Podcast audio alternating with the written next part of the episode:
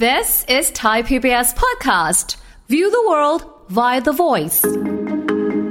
ไอ้เจ้าภาวะที่เราเรียกว่าซาโคพินิกโอบิซิตี้การการแพทย์เรียกว่าภาวะอ้วน ร่วมกับมีมวลกล้ามเนื้อน้อย และมวลกล้ามเนื้อไม่แข็งแรง อันเนี้ยเปรียบเสมือนภัยเงียบที่พบมากเลยในผู้สูงอายุจากการศึกษาวิจัยนะครับ เขาพบว่าคนที่อายุ 40 ปีขึ้นไป ค่ะ มวลกล้ามเนื้อจะลดลงทุกปีเลยเฉลี่ยปีละ 1%กล้ามเนื้อจะเหี่ยวรีบฟีฟอโดยเฉพาะคุณผู้ชายจะลงพุงกล้ามหดหมดแรงเตะปี๊บไม่ดัง โอ้โหทำไมมา แรงก็ไม่ดี ไขมันก็มีเยอะขึ้น พอกพูนพึ่งกล้ามเนื้อก็ลดลง ฟังทุกเรื่องสุขภาพ อัปเดตททุกโรคภัย ฟังรายการโรงหมอ กับดิฉัน สุรีพร วงศิตพรค่ะ This is Thai PBS podcast. สวัสดีค่ะ คุณผู้ฟังค่ะ ขอต้อนรับเข้าสู่รายการโรงหมอทางไทย PBS Podcast ค่ะ วันนี้พบกันเช่นเคยนะคะ วันนี้เรามีเรื่องที่น่าสนใจที่อยากจะให้คุณผู้ฟังได้ติดตามรับฟังกัน โดยเฉพาะอย่างยิ่งในผู้สูงอายุนะคะ เรื่องของโภชนาการกับภาวะความอ้วนร่วมกับมวลกล้ามเนื้อน้อย เอ๊ะมันเป็นยังไง ดูชื่อเหมือนวิชาการมากเลยนะ แต่จริงๆแล้วเนี่ย มันก็เป็นส่วนหนึ่งที่เชื่อว่าหลายคนอาจจะคาดไม่ถึงและนึกไม่ถึงด้วยว่า เอ๊ะ ในผู้สูงอายุเนี่ย ปกติก็เราจะเห็นว่าบางทีเขาอาจจะไม่ได้มี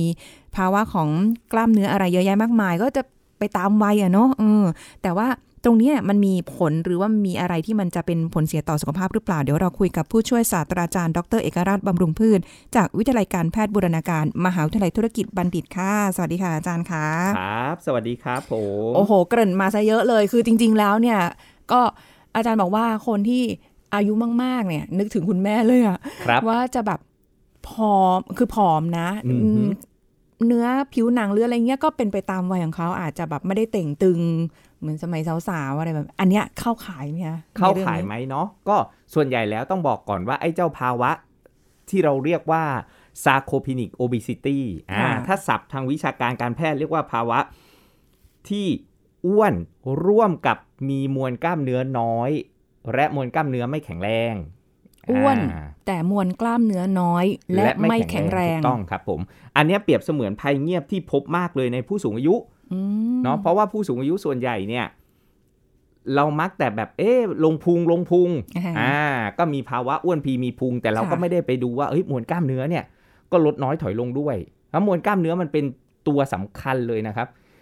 ที่จะช่วยในเรื่องของการเคลื่อนไหวร่างกาย ค่ะ อ่าแล้วก็การทรงตัวต่างๆ ถ้ากล้ามเนื้อเราน้อยลดลงเนาะ ค่ะ เพราะว่าปกติแล้วเนี่ยจากการศึกษาวิจัยนะครับอ่าเขาพบว่าคนที่อายุ 40 ปีขึ้นไปอ่าคุณลีเข้าถึงวัยนั้น ยัง ยางยางยาง 40 ปีขึ้นไปเนาะเราเพิ่ง 25 ใช่ เป็นจเพศกันที่เหลือเป็นประสบการณ์ชีวิต ยังไม่บวก เขาพบว่า 40 ปีขึ้นไปเนี่ยมวลกล้ามเนื้อจะลดลงทุกปีเลยเฉลี่ยปีละ1%เ มวลกล้ามเนื้อ ถูกต้องครับเพราะฉะนั้นแล้ว 10 ปีพออายุ 50อ้าวกล้ามเนื้อหายไป 10%กล้ามเนื้อจะเหี่ยวรีบฟีฟอโดยเฉพาะคุณผู้ชายจะลงพุงกล้ามหดหมดแรงเตะปี๊บไม่ดัง ทำไมมา แรงก็ไม่ดีเห็นไหมครับ ทำไมมันไม่เอาไขมันไป อ่าไขมันก็มีเยอะขึ้นพอกพูนพึ่งกล้ามเนื้อก็ลดลง โอ้โห นี่คือตรงข้ามกับสิ่งที่ต้องการเลย ถูก นะ ต้องแล้วทุกวันนี้เราก้าวเข้าสู่สังคมผู้สูงอายุอย่างเต็มที่เนาะ ใช่ อ่ะแล้วเนี่ยยีนั่นคือเดินมา 10 คนก็จะมีผู้สูงอายุเนี่ยสองคน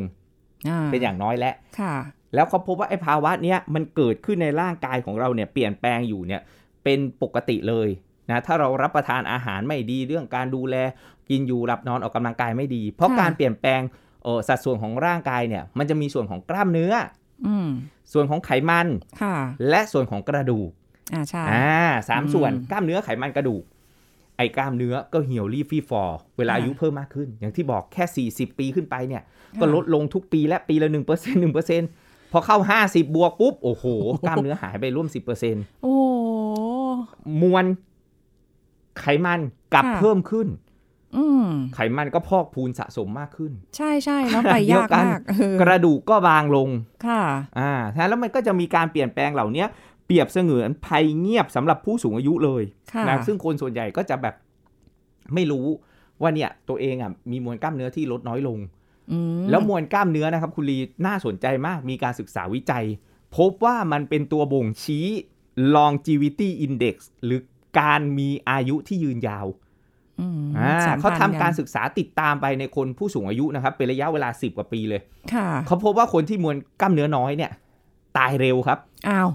มวลกล้ามเนื้อน้อยเนี่ยอ่ะตายเร็วกว่าคน เพราะ ที่ ว่า มวลกล้ามเนื้อเยอะ เพราะว่าไขมันมันเยอะ อ่า อ่า ส่วนหนึ่งด้วยแล้วก็มวลกล้ามเนื้ออย่างที่บอกแหละมันเป็นตัวบ่งชี้ภาวะโปรตีนในร่างกายด้วย ค่ะ นะเป็นส่วนสำคัญที่เอาไปสร้างต่างๆ แม้กระทั่งงานวิจัยอันหนึงที่ชี้ชัดเลยคนที่มวลกล้ามเนื้อน้อยนะครับสัมพันธ์กับสมองที่ฝ่อลง อืม นั่นคือกล้ามเนื้อคุณลดลงเหี่ยวรีบฟีฝ่อสมองคุณก็ฝ่อด้วย ก็ ค่ะ เสี่ยงต่อการเกิดสมองเสื่อมเกิดอัลไซเมอร์ โอ้โ เห็นไหมครับแล้วบ่งชี้เรื่องของภูมิคุ้มกันอีก ค่ะ ก็พบว่าคนที่มวลกล้ามเนื้อลดจะติดเชื้อง่าย เป็นแผลแล้วหายาก อืม อ่า ก็จะเห็นเลยว่า เอ๊ะ มวลกล้ามเนื้อเนี่ย มันเป็นตัวบ่งชี้จริง ๆ นะ ค่ะ อ่า โดยเฉพาะผู้สูงอายุ ถ้ามวลกล้ามเนื้อลด มวลไขมันเพิ่ม ค่ะ ศัพท์วิชาการบอก mortality rate mortality คือม่องเท่งนะครับ morta คือม่องเท่ง เวลาอาจารย์สอนนักศึกษาเนี่ยจำไว้เลย อ่า mortality rate ม่องเท่ง อัตราการตายจะสูงขึ้น โอ้ย งั้นแล้วมันเป็นเรื่องสำคัญเลยนะ อาจารย์ ค่ะ ถึงบอกว่ามันเป็นเหมือนภัยเงียบที่ผู้สูงอายุส่วนใหญ่แบบเอ้ยไม่รู้ว่ากล้ามเนื้อเราเนี่ยลดน้อยลงนะ ค่ะ แล้วขนาดเดียวกันไขมันก็พอกพูน อืม แล้วในเซลล์กล้ามเนื้อเราเนี่ยครับคุณลีมันจะมีเตาเผาอยู่ เราเรียกว่าไมโตคอนเดรียอ่าไมโตคอนเดรียเนี่ยอาจารย์จะเรียกเป็นเวลาสอนนักศึกษาจะบอกว่าเปรียบเสมือนสถานที่ประสูติของพลัง งาน คือพลังงานจะเกิดขึ้น ค่ะ ที่ไมโตคอนเดรียหรือเตาเผาเนี่ยในเซลล์กล้ามเนื้อเยอะอ่ะแล้วถ้าเทลกล้ามเนื้อของเราเนี่ย มันถูกสลาย เวลาสูงวัย อืม เท่ากับเราทุบเตาเผาเราทิ้ง ถูกไหมครับ ค่ะ สลายเตาเผาเราทิ้ง ซึ่ง ค่ะ การเผาผลาญเราก็จะลดลง น้อยลงอ่าทำให้ งั้นแล้วมัสะส น ม ก็ ไข กิน มัน อะไรนิดอะไรหน่อยก็ไม่ค่อยเผาผลาญก็เก็บสะสม ถึง ก็จะอ้วน า ง่าย ถึงว่าสิ ทุกวันนี้แก้มกลมป๊อก นะ หน้ากลมป๊อกเลย เราก็จะมีเอ่อภาวะอ้วบระยะสุดท้าย นะหน้า อ้าว บวมบานกันไปเวลาเซลฟี่ทีนึงก็โอ้โห บีบ ไม่ แล้ว รู้จะ บีบอีก ใส่กี่แอป แล้วแต่ช่วงนี้ดีหน่อยมีหน้ากากช่วย ช่วยเห็นลูกกระตายอย่างเดียว ไม่แต่อาจารย์คือด้วยความที่เอาจริง ๆเหอะ อย่าว่าแต่ถึงในระดับผู้สูงอายุเลย เอาแค่ระดับที่เราเนี่ยวัยยี่ห้าแล้วที่ที่เหลือคือประสบการณ์เนี่ย ครั นะ บผม ที่ไม่ได้บวกเข้าไปเพิ่มเนี่ย ก็ไม่ได้นึกหรอกว่า มันจะมีกล้ามเนื้อที่ลดลงไปในทุกๆปี เพราะเราไม่ได้ตรวจวัดไงครับคุณลี มันไม่ได้จำเป็นไม่ใช่เหรอ อ่าจริง ๆ แล้วเวลาเราตรวจสุขภาพประจำปีเราไม่ได้ตรวจวัด เราเต็มที่เราก็ดูค่าดัชนีมวลกาย อ่าใช่ BMI เนาะ ค่ะ หรือเอาน้ำหนักหารด้วยส่วนสูงเป็นเมตรยกกำลังสองแล้วก็เอ้ยเราอยู่ภาวะที่น้ำหนักปกตินะ อ่า หรือภาวะน้ำหนักเกิน ถ้าน้ำหนัก ค่ะ เกินคือมากกว่า 23 ถ้ามากกว่า 25 นี่คือคุณได้เลื่อนวิทยาฐานะเป็นคนอ้วนเลย นะ เป็นผู้ป่วยโรคอ้วนเลยถ้าเกิน 25 อือฮะ นะครับงั้นแล้วเนี่ยเราก็จะดูได้แค่ว่าแบบเอ้ยเราอ้วนไม่อ้วน แต่เราไม่ได้ไปโฟกัสถึงมวลของกล้ามเนื้อด้วย เราดูแต่มวลไขมันว่าเอ้ยเราเกิน ใช่ นะครัอ่ะจริง ๆ แล้วมันไม่ได้บอกมวลไขมันด้วยนะ BMI อ่ะ บอกแก้ม มันบอกประเมินคร่าวๆ บางคน BMI สูงอ่ะเช่น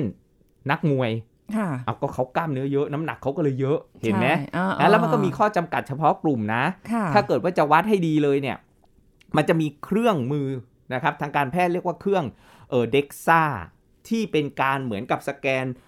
Body Composition หรือสัดส่วนของร่างกาย ว่าเรามีมวลกล้ามเนื้อเท่าไหร่ ไขมันเท่าไหร่ อือฮะ กระดูกเท่าไหร่ ซึ่งทุกวันเนี้ยมันมีเครื่องง่าย ๆ เราเคยเห็นใช่ไหมครับ ที่ ขึ้นแต่ ที่ ช่าง ตาม นะ ฟิตเนสตามอ่าคลินิกหรือโรงพยาบาล อ่าใช่ นเนี่ยครับอ่าที่เขาเรียก in body บ้างอะไรบ้างนะครับพวกนี้เป็นเครื่องที่จะประเมินมวลกล้ามเนื้อและไขมัน ค่ะ อ่าบางคนแบบผู้ชายอย่างเงี้ยเปอร์เซ็นต์ไขมันไม่ควรเกิน 20 ผู้หญิง อืม ไม่ควรเกิน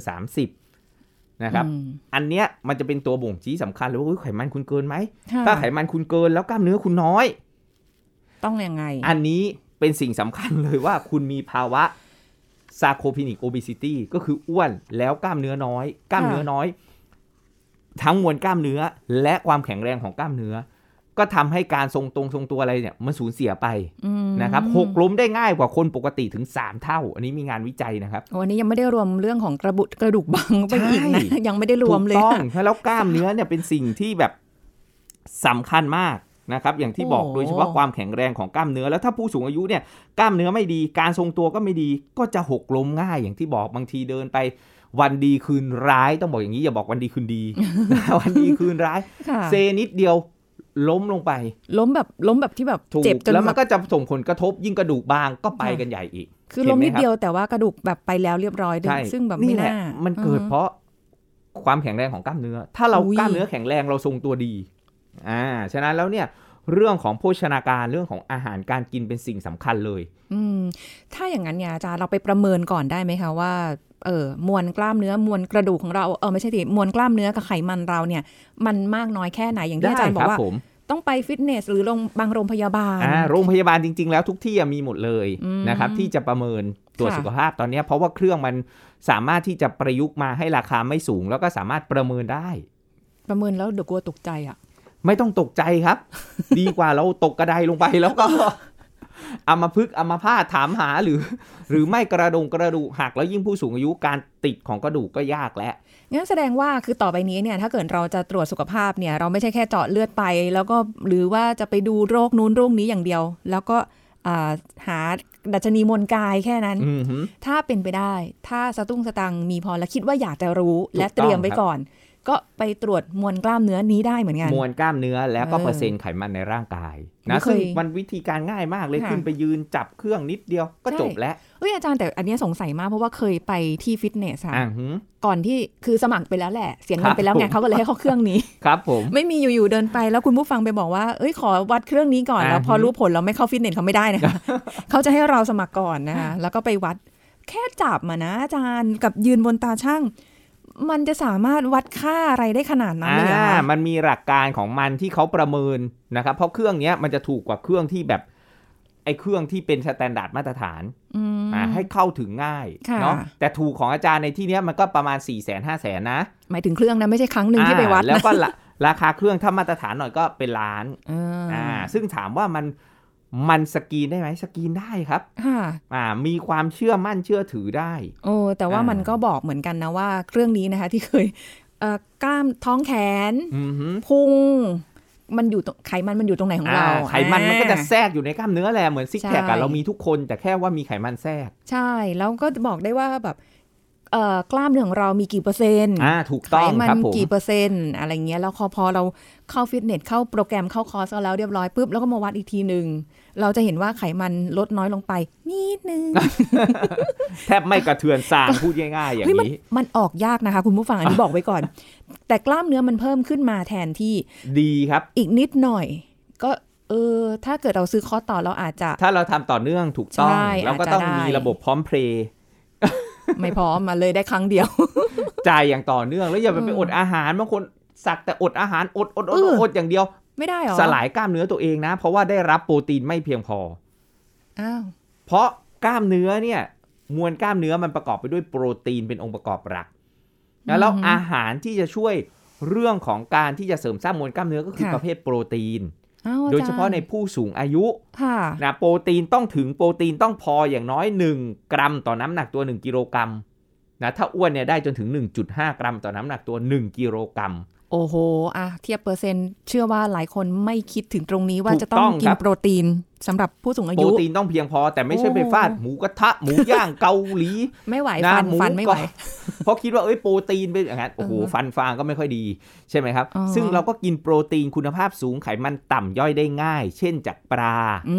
ม อ่าจากเนื้อปลานี่แหละ ค่ะ นะจะเป็นปลานึ่งปลาทอด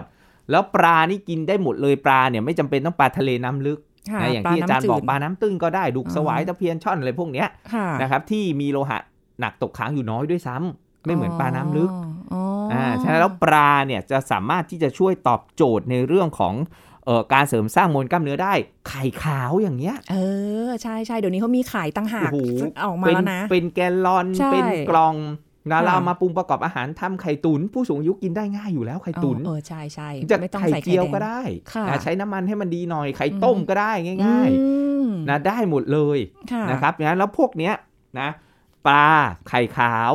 นะครับอ่าหรือเนื้อไก่ที่ไม่ติดมัน อ่า อ่าถ้ายังบดเคี้ยวได้ดีอยู่นะ ค่ะ เต้าหู้อย่างเงี้ยเต้าหู้ถั่วเหลือง โอ้โอ้ยมีแต่ของชอบ นมธัญพืช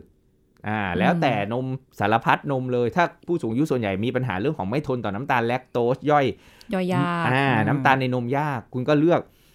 นมธัญพืช ค่ะ นะครับพวกเนี้ยก็จะให้โปรตีนเสริมสร้างความแข็งแรงของกล้ามเนื้อ เออเท่าที่ฟังก็ไม่ได้เป็นอาหารที่หายากนะอาจารย์ ก็ ถูกต้อง ก็กินกันอยู่นี่แห กิ ละ นให้ถึงถ้าสมมุติว่าอ่ะคุณลุงหนัก 70กิโล อ่า นะครับ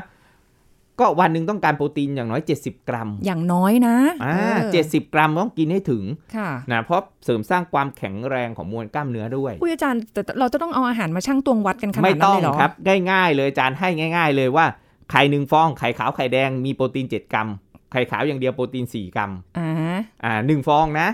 หนึ่งฟอง คือ 1 ส่วนของอาหารประเภทโปรตีนเนี่ยจะให้โปรตีน 7 กรัม อ่า ถ้าเรากินเนื้อสัตว์ไม่ติดมัน เช่น เรากินอกไก่เรากินเป็ดไม่เอา อืม หนัง ค่ะ นะครับ อันเนี้ยสองช้อนโต๊ะสองช้อนกินข้าว ให้โปรตีน 7 กรัม 1 ส่วน อืม อ่ะแล้วถ้าอาจารย์บอกว่าเอ้ยคุณลุงอาจารย์หนัก 70 ค่ะ ต้องการโปรตีน 70 กรัมก็คือ 10 ส่วน ค่ะ ถูกไหมครับ ถ้านับ ใช่ เป็น ใช่ ส่วนๆนะ อ่าฮะ สิบส่วนเพราะหนึ่งส่วนให้เจ็ดกรัม ก็กินไข่หนึ่งฟองก็ได้และเจ็ด เออเนอะ อ่าหนึ่งส่วน ถ้า ค่ะ ใช้ได้สิบส่วนมื้อหนึงก็กินสามส่วน ค่ะ ถ้าใครหนักน้อยกว่านี้ อืม ก็นับเอาไปนะครับ พวกพวกเนื้อสัตว์ไม่ติดมันสองช้อนโต๊ะก็ให้หนึ่งส่วน นมหนึ่งกล่องก็ให้หนึ่งส่วน คือจริง ๆ กินเกินอยู่แล้วแหละเอาจริงๆ อ่า ฟัง ถ้าเรา ออ ถ้าเรานับนะ แต่ถ้า ค่ะ บางคนอ่ะโอ้ไปเน้นแป้ง เน้นของทอดนึกออกไหมครับ อ๋อ อ่าแล้วเนี่ยโปรตีนมันก็ไม่ถึง ไปได้อย่างอื่นแทน ไขมันคาร์โบไฮเดรตก็ยิ่งอ้วนพีมีพุงกันมาใหญ่เลยงั้นแล้ว อ๋อ โปรตีนเราต้องถึง ค่ะ แล้วเราลดน้ำตาลลดไขมันนะครับ อันเนี้ยเป็นสิ่งสำคัญเลยไม่งั้นเนี่ย เรากินโปรตีนถึงแต่น้ำตาลเราเพิ่ม ไขมันเพิ่ม ถามว่ากดมวลกล้ามเนื้อมันจะเพิ่มไหมอาจจะเพิ่มขึ้นแต่พุงก็เพิ่ม ด้วย อ่า เออเออถ้าอย่างนั้นโอ้ยอาจารย์บอกว่าไข่นี่ก็ได้แล้วนะหนึ่งวั ได้ น ครับ แต่วันละฟองก็พอนะ ไข่ ใช่ไหม วันละฟองไข่ขาวได้ไม่จำกัดเลยตามความต้องการของร่างกาย ไข่ขาวนะคะอาจารย์ ใช่ครับ อืม ไข่ขาวเนี่ยเราเราเราเราเอามาทำโจ๊กไข่ขาวก็ได้แล้วนะเทใส่น้ำพรวดตวงน้ำในสัดส่วนเท่ากันหนึ่งต่อหนึ่งระหว่างไข่ขาวกับน้ำเปล่า ค่ะ เคี่ยวห้านาทีอ่าระวังไหมเราก็จะได้แล้ว เออ โปรตีนแน่น ๆ สิ เลยอาจารย์เคยทำถ้วยหนึ่งโปรตีนเกือบห้าสิบ50 กรัมแทบจะแบบได้เพียงพอเลยแหละ วันนั้นไม่ต้องกินแล้ว อ่า ปกติ แล้วแล้วอิ่มคุมหิวอิ่มได้นาน อืม นะครับ แล้วก็จะตอบโจทย์เรื่องของการเสริมสร้างมวลกล้ามเนื้ออ่ะแล้ว ค่ะ โปรตีนที่หาได้ง่าย ๆ นี่แหละ นะผู้สูงอายุอ่ะยิ่งจะต้องจำเป็นที่จะต้องต้องเน้นการบริโภคโปรตีนให้เพียงพอ ไม่งั้น ค่ะ จะเกิดปัญหาเหล่านี้ได้ แล้วไม่ใช่โปรตีนกินโปรตีนอย่างเดียว ก็ต้องเพราะเขามีภาวะอ้วนลงพุงร่วมด้วยไง ค่ะ ไขมันเกินร่วมด้วย ก็จะต้องลดพวกแป้ง พวกน้ำตาลนะครับ อ่า และอีกหนึ่งวิตามินที่ช่วยเสริมสร้างความแข็งแรงของกล้ามเนื้อก็คือวิตามินดี วิตามินดี ดีด็อกนี่แหละ อ่า นะที่มาจากแสงอาทิตย์นี่แหละแต่ผู้สูงอายุส่วนใหญ่นะ ค่ะ แสงอาทิตย์เนี่ยมันมาสังเคราะห์ ผิว วิตามินดีเนี่ย อ่า ได้น้อยลงแล้ว อ่ ถ้าเปรียบเทียบกับคนที่เออหกสิบบวกเจ็ดสิบบวกไปเนี่ย เอามาสั่งเออมาให้ตากแดด แล้วสังเคราะห์วิตามินดีกับวัยรุ่นเนี่ย ค่ะ นะครับหรือวัยทำงานเนี่ยยี่สิบห้าบวกเนี่ยพบว่าผู้สูงอายุเนี่ยมีประสิทธิภาพในการสังเคราะห์ได้แค่หนึ่งในสี่หรือยี่สิบห้าเปอร์เซ็นต์ อุ้ย นะแล้ว น้อย เขาก็จะขาดวิตามินดี ค่ะ นะส่วนใหญ่ก็จะกินเสริมหรือจากอาหารก็พวกไข่แดง แต่ไข่แดงมันก็อาจจะไม่ได้เยอะมากนะ แต่ก็เป็น อืม แหล่งเห็ดหอมอันนี้มีเยอะ ได้ได้ได้ อ่าปลาบางชนิด อ่า นะครับแล้วก็แสงแดดนี่แหละ แต่ก็ต้องผสานกันเนาะส่วนใหญ่เราก็จะแนะนำเรื่องของการเสริมหลาย ๆ หน่วยงานทางด้านของเอ่อจีรอนโตโลจีที่ดูแลเรื่องของสุขภาพผู้สูงอายุก็แนะนำเพราะวิตามินดีเนี่ยเขามีการศึกษาวิจัยพบว่ามันช่วยในการป้องกันการหกล้มได้บางคนบอกอาจารย์วิตามินดีนะไม่ใช่ไม้เท้า ว่าพูดเป็นเล่นจะป้องกันหกล้มได้ไง อ่าฮะ เอาวิตามินดีช่วยในเรื่องของ muscle strength ความแข็งแรงของมวลกล้ามเนื้อ ค่ะ ถ้ามวลกล้ามเนื้อแข็งแรงเขาเซนิดนึงเอ้ยทรงตัว ทร ดี งตัว อะ ได้เออ ไม่ล้ม ไม่ล้มอืม กระดูกก็ไม่หัก ค่ะ อ่าฉะนั้นแล้วอีกหนึ่งปัจจัยสำคัญเลยนอกเหนือจากเรื่องของโปรตีนก็คือวิตามินดี อืมแต่อาจารย์ของพวกนี้เนี่ย คือด้วยความที่ตอนนี้ฉันสูงอายุแล้ว ฉันมาทำอะไรแบบนี้ฉันเพิ่งมาเริ่มเนี่ย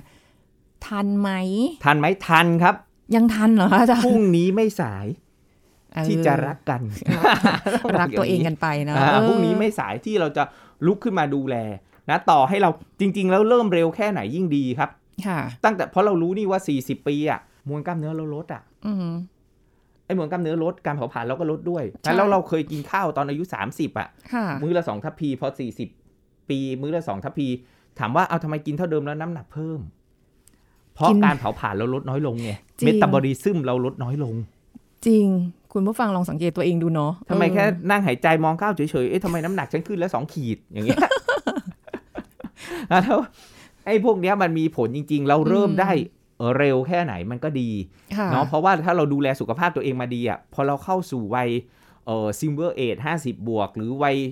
เลยวัยทองวัยแพลตตินัมบียอนแพลตตินัมไปแล้วเนี่ย ค่ะ นะครับเข้าสู่สังคมผู้สูงวัยแล้วเนี่ย เราจะสุขภาพดีกว่าเพื่อนฝูงนะ อืม เพราะเราดูแลได้เร็ว ค่ะ แต่ก็ไม่ต้องกังวล เหมือนคุณพ่ออาจารย์เกษียณแล้วเพิ่งมาดูแล เพราะสมัย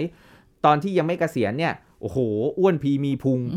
นะเส้นรอบวงเอวก็เกิน ค่ะ นะครับไปที่เกือบ 38 ไขมันในเลือดก็สูงน้ำตาลก็สูงความดันก็สูง เกาต์ก็สูงกำเริบอีกยูริก เออ สูง มาเพียบ มาดูแล โอ้โห ตอนนี้แบบว่าฟิตเปรี้ยยังกระติดเทอร์โบ เอวเหลือ 30 นะปั่นจักรยานวันละ 60 โลทุกวัน โอ้โห ทุกวัน ทุกวัน นะเสาร์อาทิตย์ด้วย บางทีจัดทริปพิเศษ 200 กิโล โอ้โห 200 กว่าโลกับเพื่อน อย่างเงี้ย แข็งแกร่งในปาตพีคนหนึ่งแล้วเหร อ่ะ อ ถูกต้อง เลย ไม่ถึงขนาดนั้นนะฉะนั้นแล้วเนี่ย เพราะมาเริ่มตอน 60กว่าว่าว่าเพิ่งมีเวลาอ่ะเพิ่งมาดูแลใส่ใจเพราะพาไปหาหมอโรงพยาบาลเอกชนทิ้งฟาดยาเป็นกรรม ก็ไม่ไหวนะ ตับไตพังกันพอดี ค่ะ แล้วยิ่งสูงอายุแล้วเราก็ปรับเปลี่ยนพฤติกรรมไลฟ์สไตล์ฉะนั้นไม่มีคำว่าสายนะครับ ค่ะ บางคนมาเริ่ม 60กว่า แล้วโอ๊ยจะสายไปเปล่าอา จารย์ โอ้โหมีคนยิ่งกว่านี้อีก ค่ะ อ่ะแล้วเริ่มเร็วยิ่งดี ฟังแล้วมีความหวังเลยขึ้นมาทั แน่ ที นอนครับ ต้องอินสปายตัวเราเอง รู้สึกว่าในการที่แบบเอ่อในการทำรายการอย่างนี้นะ ชอบทำอะไรผิดๆตัวเอง นี่แหละ ชอบไปทำอะไรผิดๆตลอดเลยอะไรอย่างเงี้ย นี่ก็แบบพยายามแล้วนะคะอาจารย์ เอ้ยได้ได้ไอเดียมาละ เพราะว่าปกติทุกวันนี้พยายามเอ่อทานน้อยๆ กินน้อยๆอืมไม่เน้นแป้งอะไรอย่างเงี้ยค่ะ กลางวันที่ทำงานมีมีข้าวให้ใช่ไหมคะ ครับ เขาว่าเขาเห็นเราตักข้าวเขาก็จะแบบ นึกว่าไหว้ อิ่มตีเหรอจูเอียะหรือเปล่าเนี่ยเอาไปถวาย เอ ข้าว ไห พระ เจ้า พุทธ ที่ กินแค่นี้จริงเหรออิ่มเหวันรอนี้ไม่ใช่วันพระ อไ นะอิ่มไหมเนี่ย อย่งกินเงี้ยข้าว เออ ข้าว อะไร แม ป วนระมาณ ม นี้บอกอิ่มทิพย์พยายามอยู่อะไรอย่างเงี้ยแต่อ๋อผิดวิธี ผิด มัน วิ ต้อง ธี โปร บางคนแบบว่า ตีน กินน้อยมาก กินแบบกำมิดกำเมียดนิดนึง ใช่ นะตักข้าวมานึกว่าไหว้ตีจูเอียะหรือถวายข้าวพระพุทธนะแล้วพอถึงเวลาปุ๊บเป็นไงเป็นหนัก เอากลางคืนหิวไม่ไหวตะบะแตก เออ ไม่แนะนำ จงๆ อาจารย์แนะนำให้กินสามมื้อกินแต่พอดี อืม ดีที่สุดทางสายกลาง แต่เน้น นะครับ โปรตีนที่แบบว่าเออไม่ได้ปรุงเสริมเติมแต่งทอดหรืออะไรมัน ใช่ มันอย่างนั้น ให้เพียงพอกับความต้องการเนาะ ค่ะ โปรตีนให้พอใยอาหารให้ถึงจากผัก อือหือ เป็นหลักผ ค่ะ ลไม้ไม่หวานจัดนะแล้วก็วิตามินดี อันเนี้ยมันก็จะช่วยเอ่อบรรเทาปัญหาหรือป้องกันปัญหาเรื่องของซาโคพินิกโอบิซิตี้อ้วนแบบที่มีภาวะไอ้กล้ามเนื้อน้อย ค่ะ อ่ากล้ามเนื้อไม่แข็งแรงได้นะครับก็คือจากอาหารการกินของเรานี่แหละ แล้วถ้าผู้สูงอายุได้ออกกำลัง เอก าย อเนี่ยกำลัง ยืดเหยียด อันนี้ ค่ะ ก็สำคัญครับ เพราะ อืม โปรตีนที่เข้าไปเนี่ย มันก็ต้องการที่จะเอาไปสร้างได้มากขึ้น ในการ ค่ะ เสริมสร้างความแข็งแรงของกล้ามเนื้อรวมทั้งมวลกล้ามเนื้ออ ม นะครับ ถ้าเราออกกำลังกาย โดยเฉพาะแบบการยกอะไรก็ได้เบาๆ เช่น บางคนอาจจะยกเออ ขวด เอา น้ำ น้ำใส่ขวดอะ อ่า อ่าขวดน้ำเป็นลิตรเนี่ยยก หนึ่งจุดห้าลิตรเลย ถู ว่าก ไป ต้องใช่ครับ ยกสลับซ้ายขวาซ้ายขวา มันได้มีการยืดเหยียด ใน นะ ขวดนี้มีน้ำด้วยนะคะห ถูก รือ ต้องคจะรับ ใส่ ยก ทราย ขวด อะไร เปล่าไม่ต้องนะอ่า ไม่ หรือ ช่วย บางคนบอกยกเหมือนกันยกทุกวันเลยอาจารย์ ยก ย ก ก ระดก กลึบยกก ลึบยกกระดก ก็ยังมีอยู่แหละ เชื่อยังมีอยู่ยิ่งยิ่งยิ่งตอนนี้ยิ่งได้เออได้แล้วอะไรอย่างนี้ได้อยู่อ๋อคือเพราะว่ากำลังจะถามอาจารย์อยู่เหมือนกันว่าอ่าแต่ฉันกินโปรตีนอย่างที่อาจารย์แนะนำ อือหือ เน้นโปรตีนไปแล้วแหละอะไรอย่างเงี้ย แต่แบบแล้วยังไงกล้ามเนื้อมันจะมายังไง ก็คือการออกกำลังกายอย่างที่อาจารย์บอ ถู ก กต้องยิ่งเวทเทรนนิ่งแต่เราก็ไม่ได้แบบโอ้โหต้องให้ไปผู้สูงอายุต้องไปฮึบพับฮึบพับยก อืม อะไรเยอะแยะมากมายไม่ไม่ต้องถึงขนาดนั้น เอ้ยแต่เคยเจอนะคะในฟิตเนสอะค่ะ จะมีผู้สูงอายุที่เป็นทั้งผู้หญิงผู้ชายเลยนะเดี๋ยว ครั นี้ บ เขา ผม มีจ้างเทรนเนอร์ อ่าอย่างนั้น แล้วก็ ยิ่ง แบบ ดีเลย ไปเทรนไปแอโรบิกไปอะไรก็ว่าไปในฟิตเนสอะไรอย่างเงี้ยอันนั้นคือเขาบอกว่างด้วยมีตังค์ด้วย ว่า อ่า ไป เออมีคน เหน คอยดูแล มาบังคับอ่ะคอย ใช่ ดูแล ใช่ ก็ก็ก็ก็จะดี อือฮึ นะครับ มันก็จะเห็นเอ่อประสิทธิภาพประสิทธิผลผลลัพธ์ที่ได้รับเนี่ย มันก็ ค่ะ จะแบบเอ้ยชัดเจน แต่ถ้า โอ้ เราไม่มีเอาง่าย ๆ อย่างที่ ธร เรา รม บอก ดา นะค แถ รับ วบ้าน ถูกต้องครับอย่างน้อยเลยเนี่ย เดินให้ได้วันละหมื่นเก้า ค่ะ ไม่ต้องไปออกแรงอะไรเย อะ วิ่งอะไรมากก็ได้นะครับ ค่ะ เพื่อพอให้มันได้ขยับเขยื่อนเคลื่อนไหวร่างกาย ค่ะ นะครับ ไม่ใช่แบบกินเสร็จปุ๊บนั่งจุ่มปุ๊บ อืม นะหรืออดอดๆไปไอ้นู่นก็ไม่กินไอ้นี่ก็ไม่กินเมตาบอลิซึมลดลงนะ ค่ะ โปรตีนก็ไม่พอก็ต้องสลายมวลกล้ามเนื้อกล้ามเนื้อก็เหี่ยวรีบฟรีฟอร์มาเมตาบอลิซึมลดกลายไปเป็นเอ่ออการกิน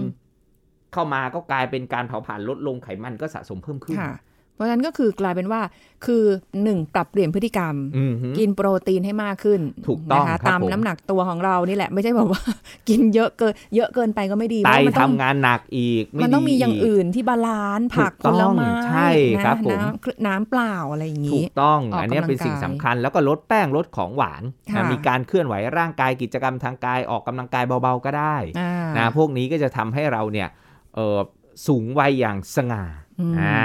หน้าตาผ่องใสสมองฉับไว แล้วก็ไร้โรคเรื้อรังอีกต่างหาก โอ้โหบริงบริงเลย แต่ของพวกนี้นะ มันจะค่อยๆเป็นค่อยๆไปนะ ถูกต้ ไม่ อง ใช่ ค เดี๋ย รับ วบอกว่าอุ้ยฟังอาจารย์กับคุณสุริพรมาบอกว่าไอ้กินโปรตีนอ่าวฉันก็กินแล้วนี่ไงเอ่อออกกำลังกายฉันก็ออกแล้วนี่ไงเดินอยู่รอบหมู่บ้านทำไมฉันยังเหมือนเดิมอยู่เลย ทำได้ ค่อยๆ 3 วันแล้วก็เลิกแหก ใจเย็ มัน น ๆ ก็ไม่ได้ เด้อเออ ไม่ต้องรีบขนาดนั้นมันสะสมสะสมแล้วมันจะ ถูกต้ เพิ่ อ มความแข็งแร น ง อยๆปรับเปลี่ยนเพราะท้า ใช่ ยที่สุดแล้วเนี่ย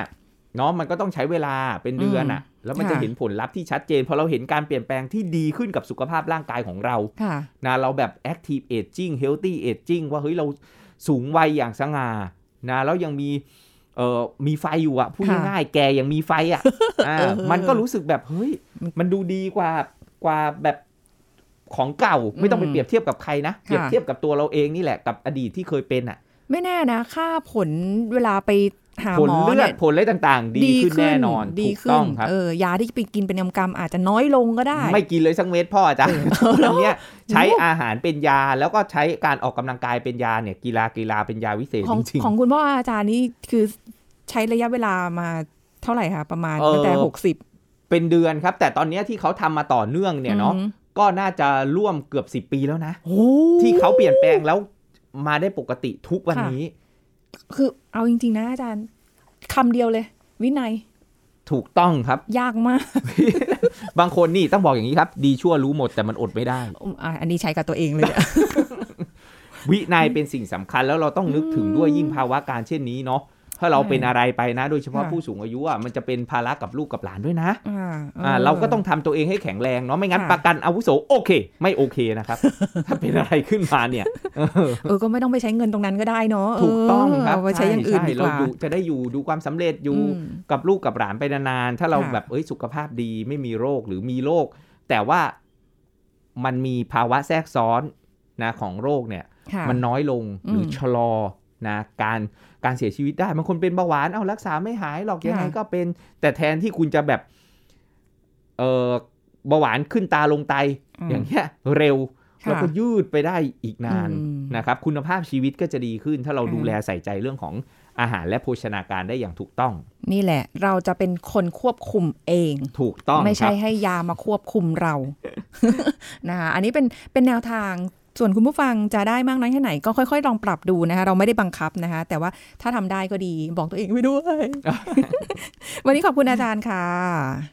ค่ะ หมดเวลาพอดีแล้วนะคะคุณผู้ฟังคะแล้วเราก็จะกลับมาพบกันใหม่ครั้งหน้ากับรายการโรงหมอทางไทย PBS Podcast ค่ะวันนี้สุริพรลาไปก่อนนะคะ สวัสดีค่ะ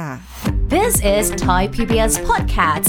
ลักษณะตุ่มของโรคต่างๆ อาจมีความคล้ายกัน แต่จำเป็นอย่างยิ่งที่จะต้องรู้เพื่อรับการรักษาที่ถูกต้องและถูกวิธี มีโรคอะไรบ้าง แพทย์หญิงกิติยาสีเลิศฟ้า แพทย์อายุรกรรมมาบอกให้รู้ครับ ลักษณะผื่นเนี่ยของอิสุกอิสัยเนี่ยมันเป็นยังไงรู้ป่ะ มันเริ่มจากเป็นผื่นแดงๆ เล็ก ๆ เหมือนการกลายเป็นตุ่มแดง ตุ่มน้ำใส ตุ่มหนองที่กระจายทั่วตัวเหมือนกัน แต่ว่าภายใน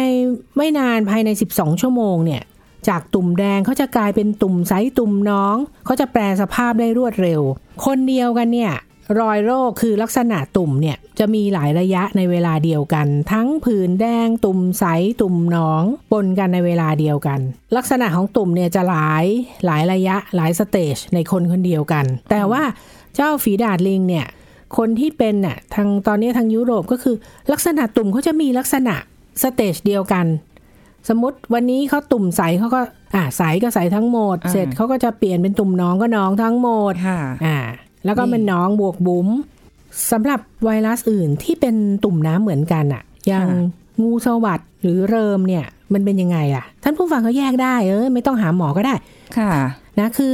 รอยโรคเนี่ยมันไม่กระจายไปทั่วตัว งูสวัสดนะ อืม ส่วนใหญ่นะคะ ส่วนใหญ่งูสวัสดกับเริมเนี่ยไม่กระจายทั่วตัว ค่ะ งูสวัสดเนี่ยเขาก็จะอยู่ในแนวของเส้นประสาทนะ ตามอาจจะแขนขาที่ท้อง หรือ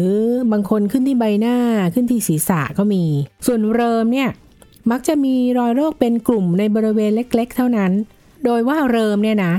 เขาจะเจอส่วนใหญ่จะเป็นที่ริมฝีปาก อวัยวะเพศ หรือว่าก้นกบ ค่ะ อ่าจะเป็นตุ่มใสที่แตกง่าย แล้วก็เป็นบริเวณเดิมๆ คนไข้เนี่ยจะเป็นซ้ำๆนะ โดยเฉพาะช่วงที่ร่างกายอ่อนแอ อดนอน เครียด ค่ะ ค่ะเนื่องจากอะไร พอโรคหายเสร็จ เชื้อเริมเนี่ยเขายังฝังในเส้นประสาท พอร่างกายอ่อนแอเมื่อไหร่ก็จะถูกกระตุ้นให้โผล่ออกมา หายได้เองภายใน